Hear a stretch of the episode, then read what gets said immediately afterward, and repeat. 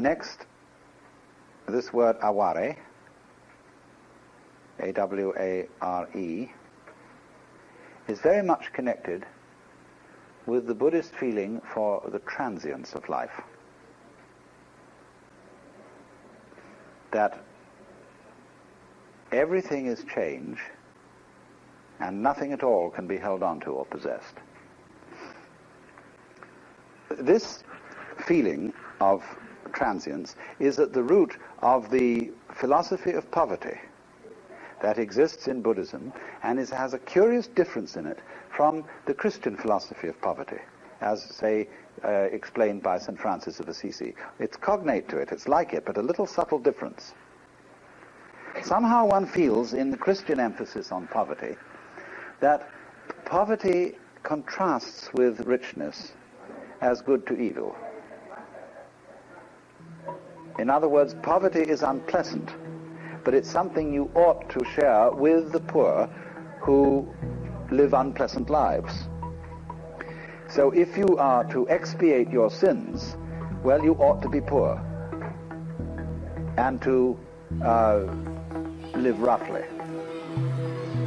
And so, for this reason, they, in, in Buddhism, one would not say so much poverty as one would say simplicity. Not going without, not, not clinging to things because it's good for you, but because it is actually the happiest way to live. Because nothing is more terrifying than the state of chronic anxiety which one has if you are subject to the illusion that something or other in life could be held onto and safeguarded, and nothing can. So the acceptance of uh, everything flowing away is absolutely basic to freedom, to being uh, unsui, a cloud water person, who drifts like cloud and flows like water. But in this, we mustn't take ourselves too ridiculously. I mean, naturally, all human beings have in them a certain clinging. So you can't let go. Uh, being human, being perfectly human, as its ideal. And so to be perfectly human, one must have not a state of absolute detachment, but a state of detachment which contains a little bit of resistance. A certain clinging still. They say in India of uh, Jivan Mukta, a man who is liberated in this world, that he has to cultivate a few mild bad habits in order to stay in the body. Because if he were absolutely perfect, he would disappear from manifestation. And so uh, the, the, uh, the yogi, great yogis, maybe he smokes a cigarette or has a bad temper occasionally, something that keeps him human. And that thing, little thing is very important. It's like the salt in a stew. Uh, it's, it's, it's the, it grounds him. Well, this is another way of saying that uh, even a very great sage, a great Buddha, will have in him a touch of regret that life is fleeting. Because if he doesn't have that touch of regret, he's not human, and he is incapable of compassion towards people who regret very much that life is fleeting. So the mood aware is that touch of regret of nostalgia, of, you know that poem which speaks of the feeling of a banquet hall deserted. Here it is, there's been a great banquet, you know, and all the guests have gone. And there are empty glasses and dirty plates and crushed napkins and all sorts of things all over. And somehow the echo of voices and merriment is still there. And so this mood, aware, comes up.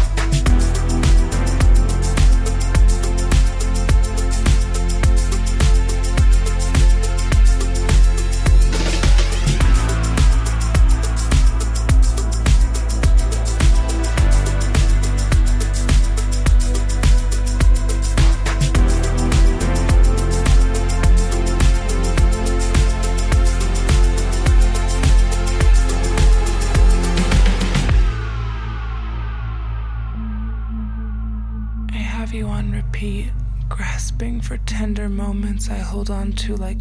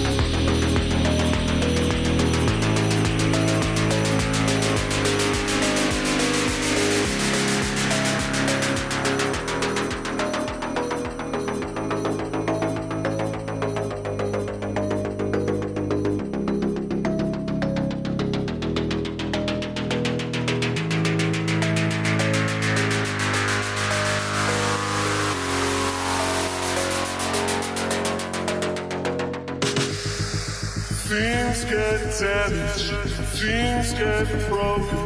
I thought we'd manage, with words left unspoken, left us so prison. There was so little left to.